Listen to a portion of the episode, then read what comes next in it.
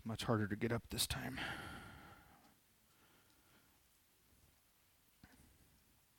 Well, I'm sure I'm not alone, possibly. Early in our marriage, Natalie and I got duped.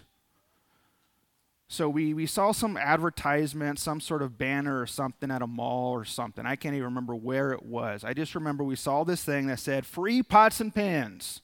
At least that's what I remember it was. So I'm like, okay, cool, cool.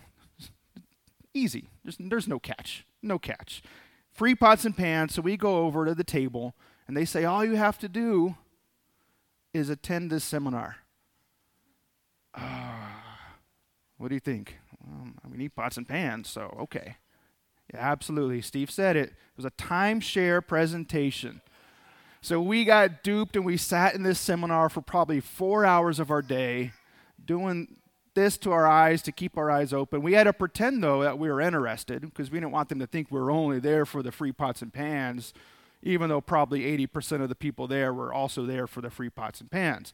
So, of course, we sat there and we went through the whole thing. And then at the end, they have you fill out the paperwork. And then, and then you go out to the thing, and then all the, the swarms of salespersons go out there and they're harassing you and trying to get you to buy, buy, buy, and buy a timeshare. And of course, we're young and broke, and Again, we needed pots and pans, and that was our only purpose. So, of course, we left with this vague non committed, we'll think about it. We'll think about it. And of course, you all know what happened next. For weeks and weeks, what happened? Phone calls, phone calls, phone calls. And I'm so glad this happened 15 years ago, not today, because it'd be text messages and emails and phone calls and, you know, a phone call from a different number and, you know, so on. So we got duped. And of course, we didn't do anything wrong. I'm not, I don't feel any guilt about it. I just feel kind of silly and foolish, if you ask me. But we made this vague verbal commitment. And I think in times we do that today too, don't we?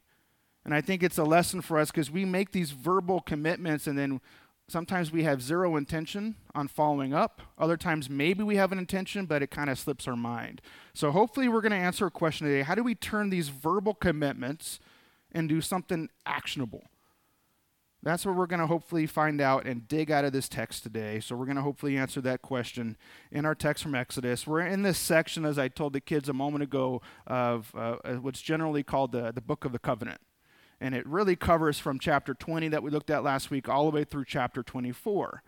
And um, 20, uh, 23, actually, I should say. 24 kind of acts almost as if this uh, confirmation of the covenant once again, and there's almost kind of an interlude that takes us into the next section, which we'll look at next week. So this morning we're going to pick up at the end of chapter 20, chapter uh, 20, verse 22, and we're going to take that all the way through 24. And again, if you look at this, and I did this this very thing last week, I looked at this section and I'm like, man, this looks like it's a commentary on the Ten Commandments because you look through this entire text and it's pulling things out that resembles a lot of what we talked about last week, but it expands it and makes it very specific to the people. So I made that mistake, not necessarily a mistake, but I made that observation last week. Um, but when you dig deeper into it, you'll kind of see that it's a little bit different. Um, and one of the things I think is important for us to remember is that these laws and these rules were for a specific people at a specific time in a specific location. So, uh, right off the bat, just like I think we talked about this a little bit last week, right off the bat, it's like, okay, so what does this mean to us today? How does this apply to us today? And that's hopefully what we're going to look at and pull out from this. And, and that's why there's very specific rules in here. I mean, there's things in here that don't apply to us rules about slaves, rules about oxen. I don't know about you, but I don't own any oxen or slaves. So it, there's things in here that don't really seem to apply to us. So, but again, we, I think we, we should not ignore it.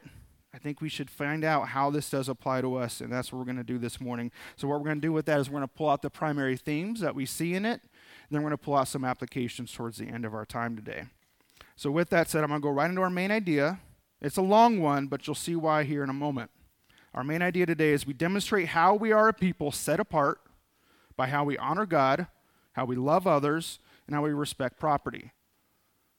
Honor God, love others, respect property. So this is a, a, continuation, like I said, of, of what we saw last week. There's a little bit of a continuation. And uh, if you if you remember, and just like I told the kids a moment ago, the whole idea with that is to allow and help us to understand how we can be a people set apart for God. So that's what those Ten Commandments helped us to do. How are they going to be set apart as a holy nation? And that's what we'll see today as well. The main idea um, that we're going to look at that's here on the board, it, it is our framework, and that's how we're going to shape our entire sermon this morning. Um, so what we'll do is we'll see what these what these things say and how we can apply them to our lives today. So the first one, let's begin with the the most obvious, and that's to honor God. So the first one here, we have to start here. Always has to start here. We saw this last year that one of the qualifiers for the Ten Commandments was the, the fact that God rescued them out of slavery in Egypt. He rescued them out of this bondery in Egypt, and, and that's why, and that was one of the qualifiers for the law. He's like, therefore, do not have other gods before me. So he, he set out to make them a people set apart, and these are, of course, guidelines that help us to understand how this is to be accomplished. So the first thing we see here that God does and helps us to understand how we're to honor him is through keeping the first two commandments. So that's the first thing we see here is that we're to keep the first two commandments. If you, you know, obviously the first commandment is no other gods before him. The second commandment is to make no idols. So we see here he immediately jumps right into that, and it follows the Ten Commandments, and it's not any coincidence that those first few verses right after the Ten Commandments and that first set of laws right after the Ten Commandments in the end of chapter 20, uh, 20 it doesn't there's no shock there to me that, that he talks about altars and worship in that sense. So let's take a look at what it says there Ver, uh, chapter 20 verses 22 to 23 it says here that the lord said to moses thus you shall say to the people of israel have you seen for yourselves that i have talked with you from heaven? You shall not make any gods of silver to be with me nor shall you make any uh, uh, for yourselves any gods of gold. So he immediately jumps on this and, and piggybacks on this idea and understanding that there are to be no other gods, there are to be no idols. So we have to remember that not only were they rescued from a land that had a people with many gods, but they were getting ready to enter a land that was also pagan filled with many idols. So that's why this was so important. Later in ch- verse 20, uh, chapter 22, verse 20, we read these words from God Whoever sacrifices to any God other than the Lord alone shall be devoted to destruction. So he says that don't, it's not just a don't do it, it's a don't do it or you will be handed over for destruction. This is one of those laws that is extremely important to God. These are laws, and this one here specifically followed two prior laws that led to death. So we see this idea here, how important this, this law was to him, and how important these other two laws um, that we'll discuss and touch on later. So this leads us to an understanding of the second subpoint, and that's uh, the idea of proper worship. So we can first honor God through not making any idols and following those first two commandments, but the other thing we can do is we can follow God through the proper aspect and the proper application of worship. And we see that in the end of chapter 20. Uh, let's pick back up at 24. And an altar of earth you shall make for me, and sacrifice it on your burnt offerings and on your peace offerings, your sheep and your oxen. In every place where I cause my name to be remembered, I will come to you and bless you. If you make an altar of stone, you shall not build it of hewn stones, for you will not build your tool on it, and or uh, you profane it. And you shall not go up on my steps, that your nakedness may be exposed on it. So I think there's a couple things. It's an interesting few verses. Um, so what we can learn from this, I think number one, I think this altar, what the Lord's saying is this altar needs to be something that's created from His creation. Right? So these idea of hewn stones, which is not something that we use today, these are are, are hand man-made, man-built. They're usually decorative. They're very pretty. Right? So this idea of I want you to use what I've provided, not these beautiful handmade right? Think about churches today. Oh, that's such a beautiful church. The stained glass, the temple, the exterior, everything's so pretty. And we get distracted by the pretty church. We get distracted by the pretty decor versus focusing in on, on who God is and why we're here. So I think that's the idea there.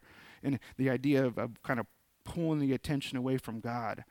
The second idea there is, is about purity, that, that really awkward last verse there about exposing the nakedness. That's about the purity uh, of, of man. Later, we see that there was actually garments that were made for the priests. and that was to help with that purity. David Guzik, one of my favorite commentators, put it this way He's like, the idea here is that there should be no flesh in the presence of worship and in the presence of God, that fleshly kind of attitude in the presence of God.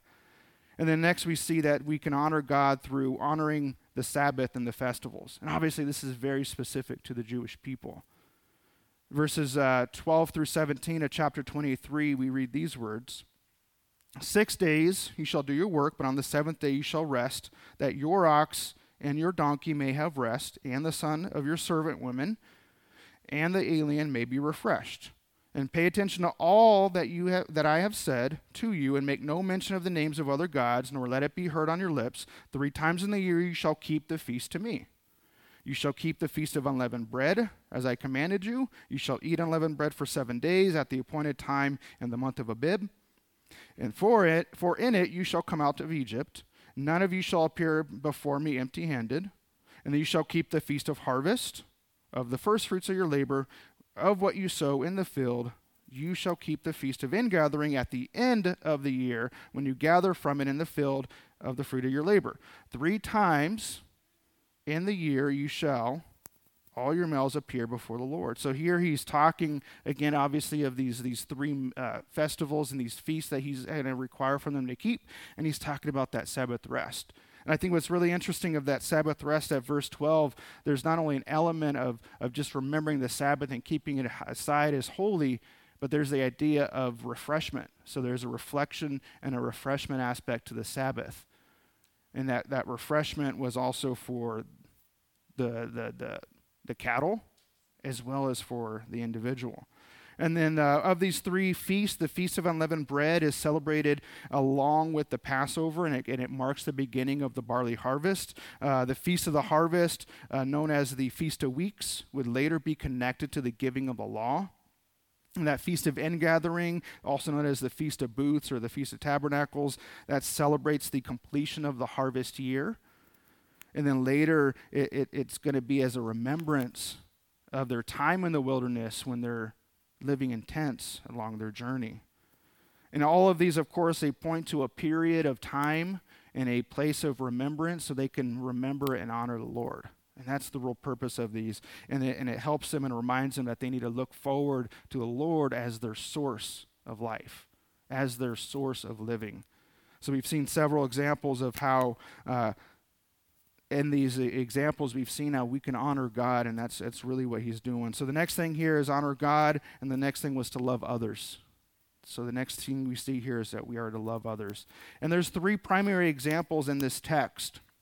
And the first one's a touchy subject, it's a controversial topic, um, and it's, uh, it's that of slaves. And it's, it's, an, it's an uncomfortable one. If you think about it in the United States, that's a four letter word. That's not something we like to talk about, but it is in the text, and I'm not going to ignore it. Uh, so, I want to do is take a few verses from here, take a look at what it says, and then we can draw some application from that and some understanding of what the Bible's teaching here about this topic. Uh, 21, verse 2 says this When you buy a Hebrew slave, he shall serve six years, and in the seventh he shall go out and for free, go out free for nothing. Verse 20, uh, chapter 21, verses 20 and 21. When a man strikes a slave, male or female, with the rod, and the slave dies under his hand, he shall be avenged. But the, if the slave survives a day or two, he is not to be avenged, for the slave is his money. Chapter 21, verses 26 and 27. When a man strikes the eye of his slave, male or female, and destroys it, he shall let the slave go free because of his eye. And if he knocks out the tooth of a slave, male or female, he shall let the slave go free because of his tooth. There were no dentists back then. Three things I think we can pull from these verses to understand what's being spoken about and taught here. Number one, we see that they're Hebrew slaves. So they were Hebrew slaves, they were their own people, and, and, and, and more than likely, they were fulfilling a debt. They were fulfilling some sort of debt to these individuals, and they became their servants to pay back those debts. That's what we can probably deduct from this as well as other passages. Number two, I think we can see here that it was not a permanent design. There was he the Lord wanted to create order around this, and he said, Look, six years, and that seventh year he goes free. And there was an option for that servant, that bondservant, that slave to stay with the master if he decided to do so. So it was not a permanent arrangement. He wanted to make sure that his people were not stuck and they weren't staying there because it wasn't intended for them to be. And then, third, we see that they were actually treated fairly. They were treated fairly. You know, in addition to a way out, there was actually laws specific to how they were being treated and what those results of that treatment was. He said if they knocked an eye or a tooth, set them free. Because now you're affecting the manner in which they can perform, so you need to now let them free. So there was uh, laws and protections around the treatment of the slaves. So of course the natural question is, is does the Bible teach and condone slavery? Does, does, the, the, does the Lord himself teach and condone slavery? Absolutely not. I don't think this text reveals that, and I don't think any other text that we see in the scriptures reveals that at all. And I think when we read the New Testament, there's no indication that this was something that was still allowed, permissible, or anything of that sort. And I think it's important for us to see that because unfortunately, a lot of times people do look at the Bible and they say, oh, well, the Bible says this and it condones this and it condones. That's not what the Bible's teaching. These laws were in place to create order and to ensure his people were set apart from other nations. Right? If you were to have a servant, this is how you're to treat that servant because other nations don't do it that way and they treat him poorly and they treat him as property and they treat him bad, and that's not how I want you to be, God says.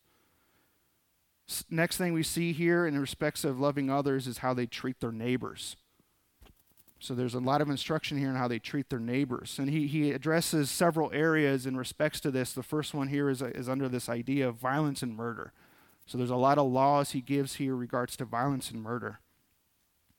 Chapter 21, verse 12 says that whoever strikes a man so that he dies shall be put to death. 21 verses 18 and 19 says, When men quarrel and one strikes uh, uh, the other with the stone or with his fist, and the man does not die but takes to his bed, then if the man rises again and walks outdoors with his staff, he who struck him shall be clear, only he shall pay for the loss of his time and shall have him thoroughly healed.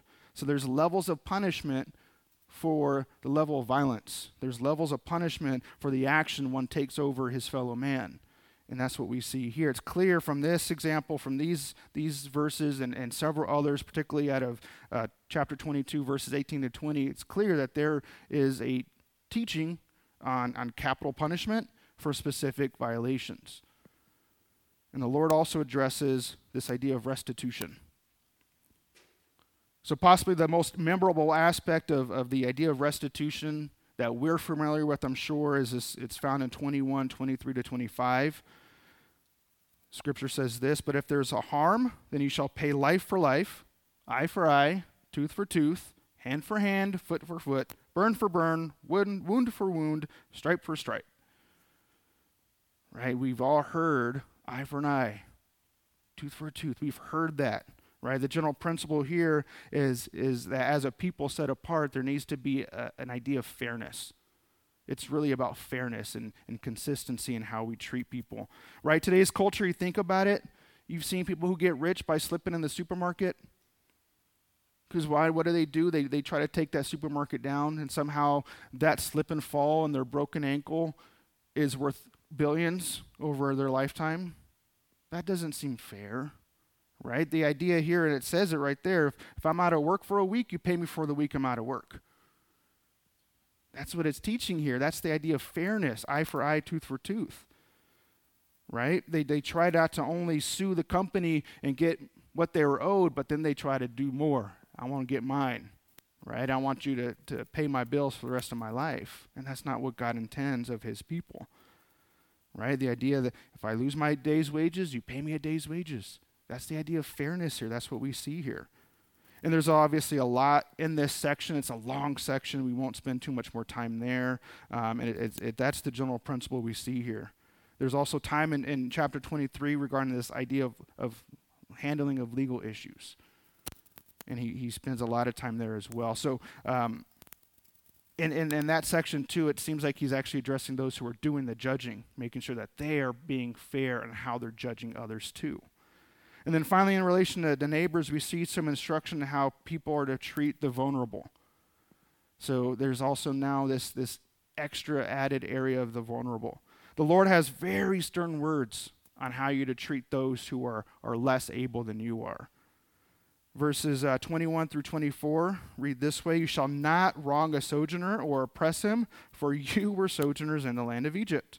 You shall not mistreat any widow or fatherless child. If you do mistreat him and they cry out to me, I will surely hear their cry. And my wrath will burn, and I will kill you with the sword, and your wives shall become widows, and your children fatherless. A second ago, I said there were some stern words about how we're to treat the vulnerable. And those were those stern words.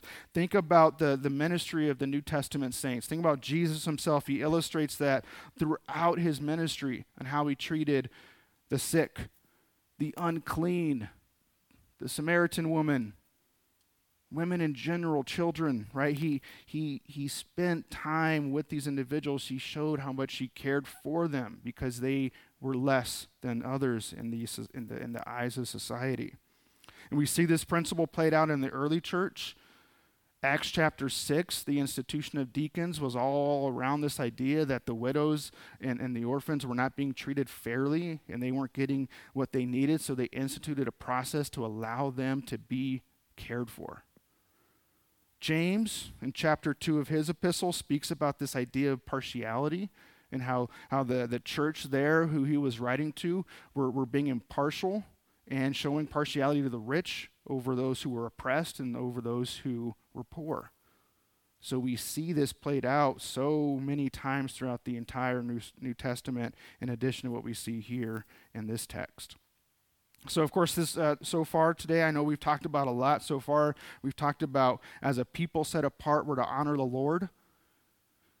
And then we, we've also just talked about how we're to love our neighbors and those neighbors include all of those subsections we just talked about.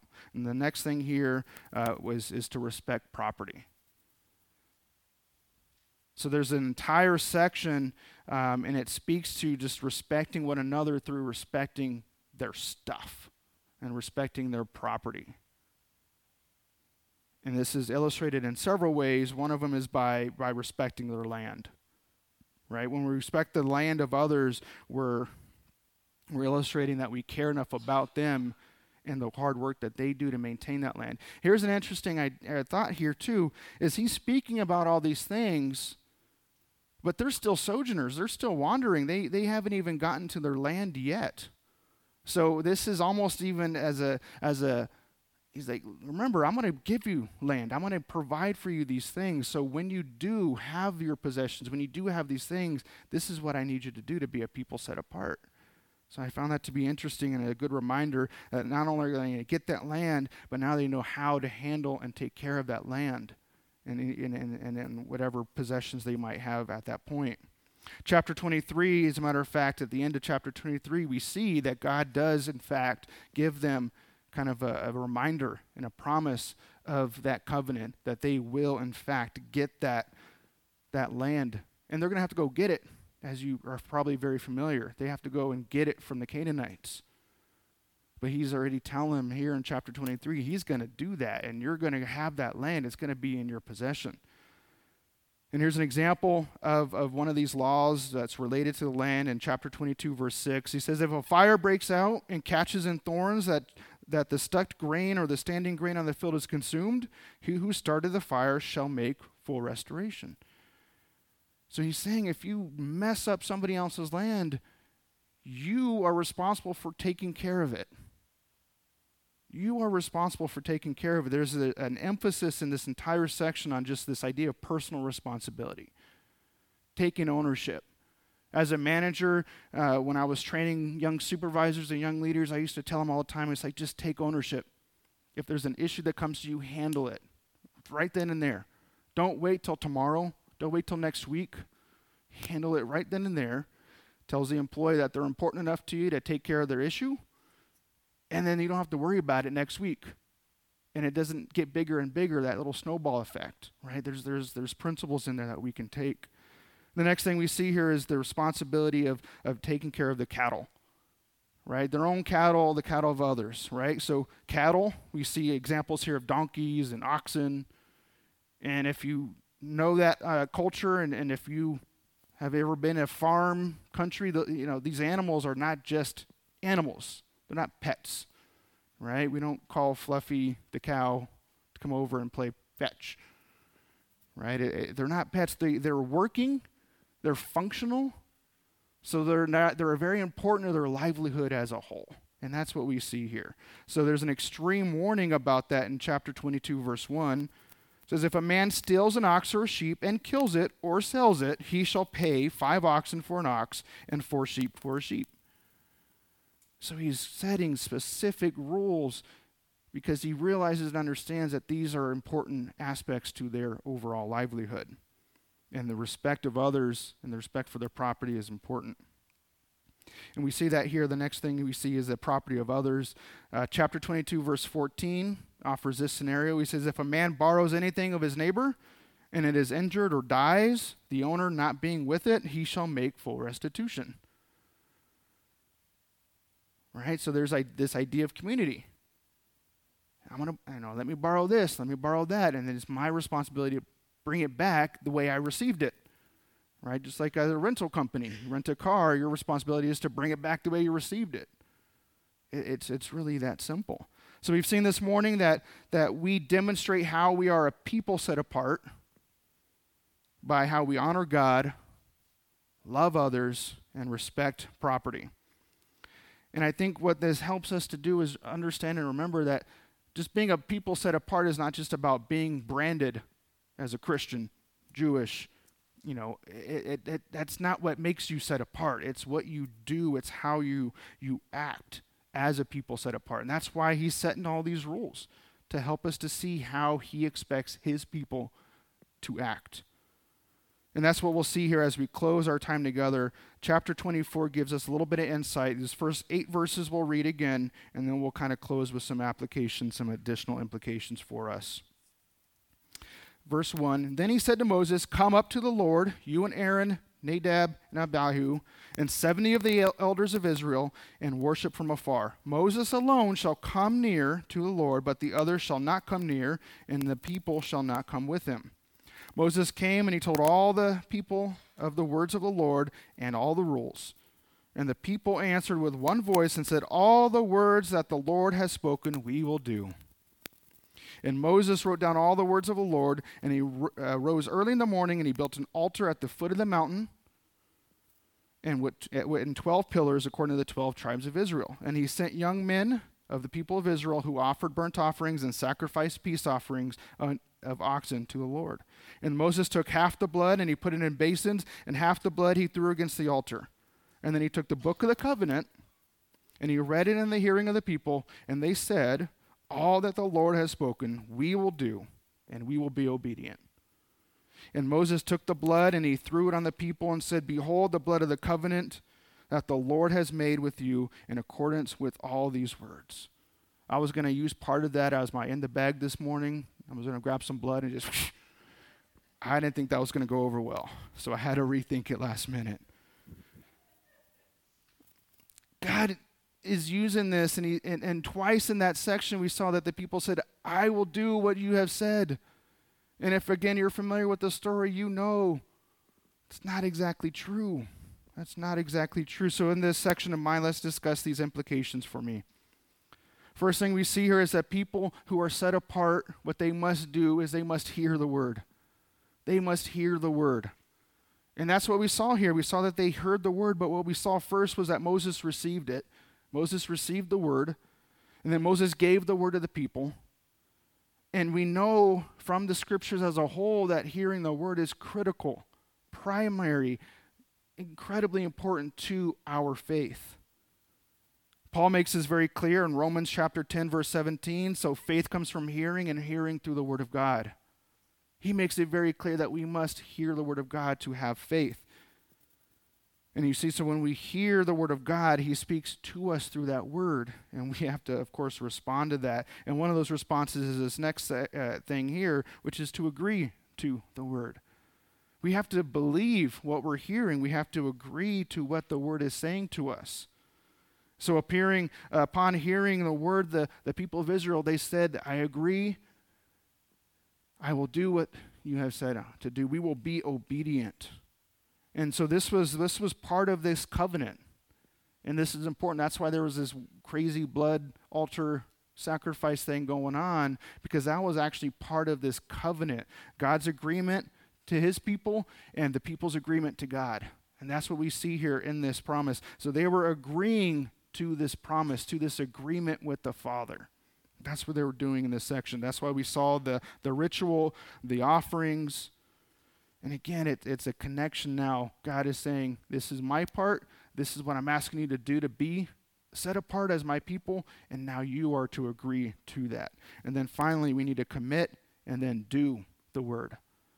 We have to commit and then do the word. And I think that's that's where the problem is. Right? It's very easy and most of us are capable of making a verbal commitment. Most of us are capable of making a verbal agreement. The problem is that that can easily go astray very quickly. Even today, I hope not, but, but even today, one of us might leave here after saying amen and amen, and I agree, and we leave, and that verbal commitment stays. And that's what we are hoping does not happen. So, making a profession of faith requires action to be taken. This Bible, the Bible teaches us that, that others will know that we belong to Jesus because of what we do, how we act, what we do with our faith. So, what we see in our passage today, we see that, that in the, the latter part of chapter 24, Moses goes up per the instructions of the Lord, and that's the example that we should be following. And again, this is where the kind of the rubber meets the road. As one of my favorite teachers, J. Vernon McGee, says, this is where the rubber meets the road. This is where you need to make that commitment that we spoke about this morning of not just a verbal commitment, but an actual commitment that, that requires action from us that we're going to go out there and do, not just say. It's very easy to say. And if we're going to be a people set apart, then we too must take that verbal commitment to that next step. We have to take that a step further. And then that comes further and further. And we, in turn, become a doer of the word, like James, brother of Jesus, spoke about. So, my, my question to you as we close is Will you be a doer of the word? Let's pray. Father, this uh, it's a challenging section of Scripture. And it does challenge us to think about who you are and your holiness. And, and we recognize that we, we're not worthy to be in your presence, yet you invite us to be part of that. And, and you, you call us to be set apart. You call us to be holy, and you give us the guidelines on how to do that.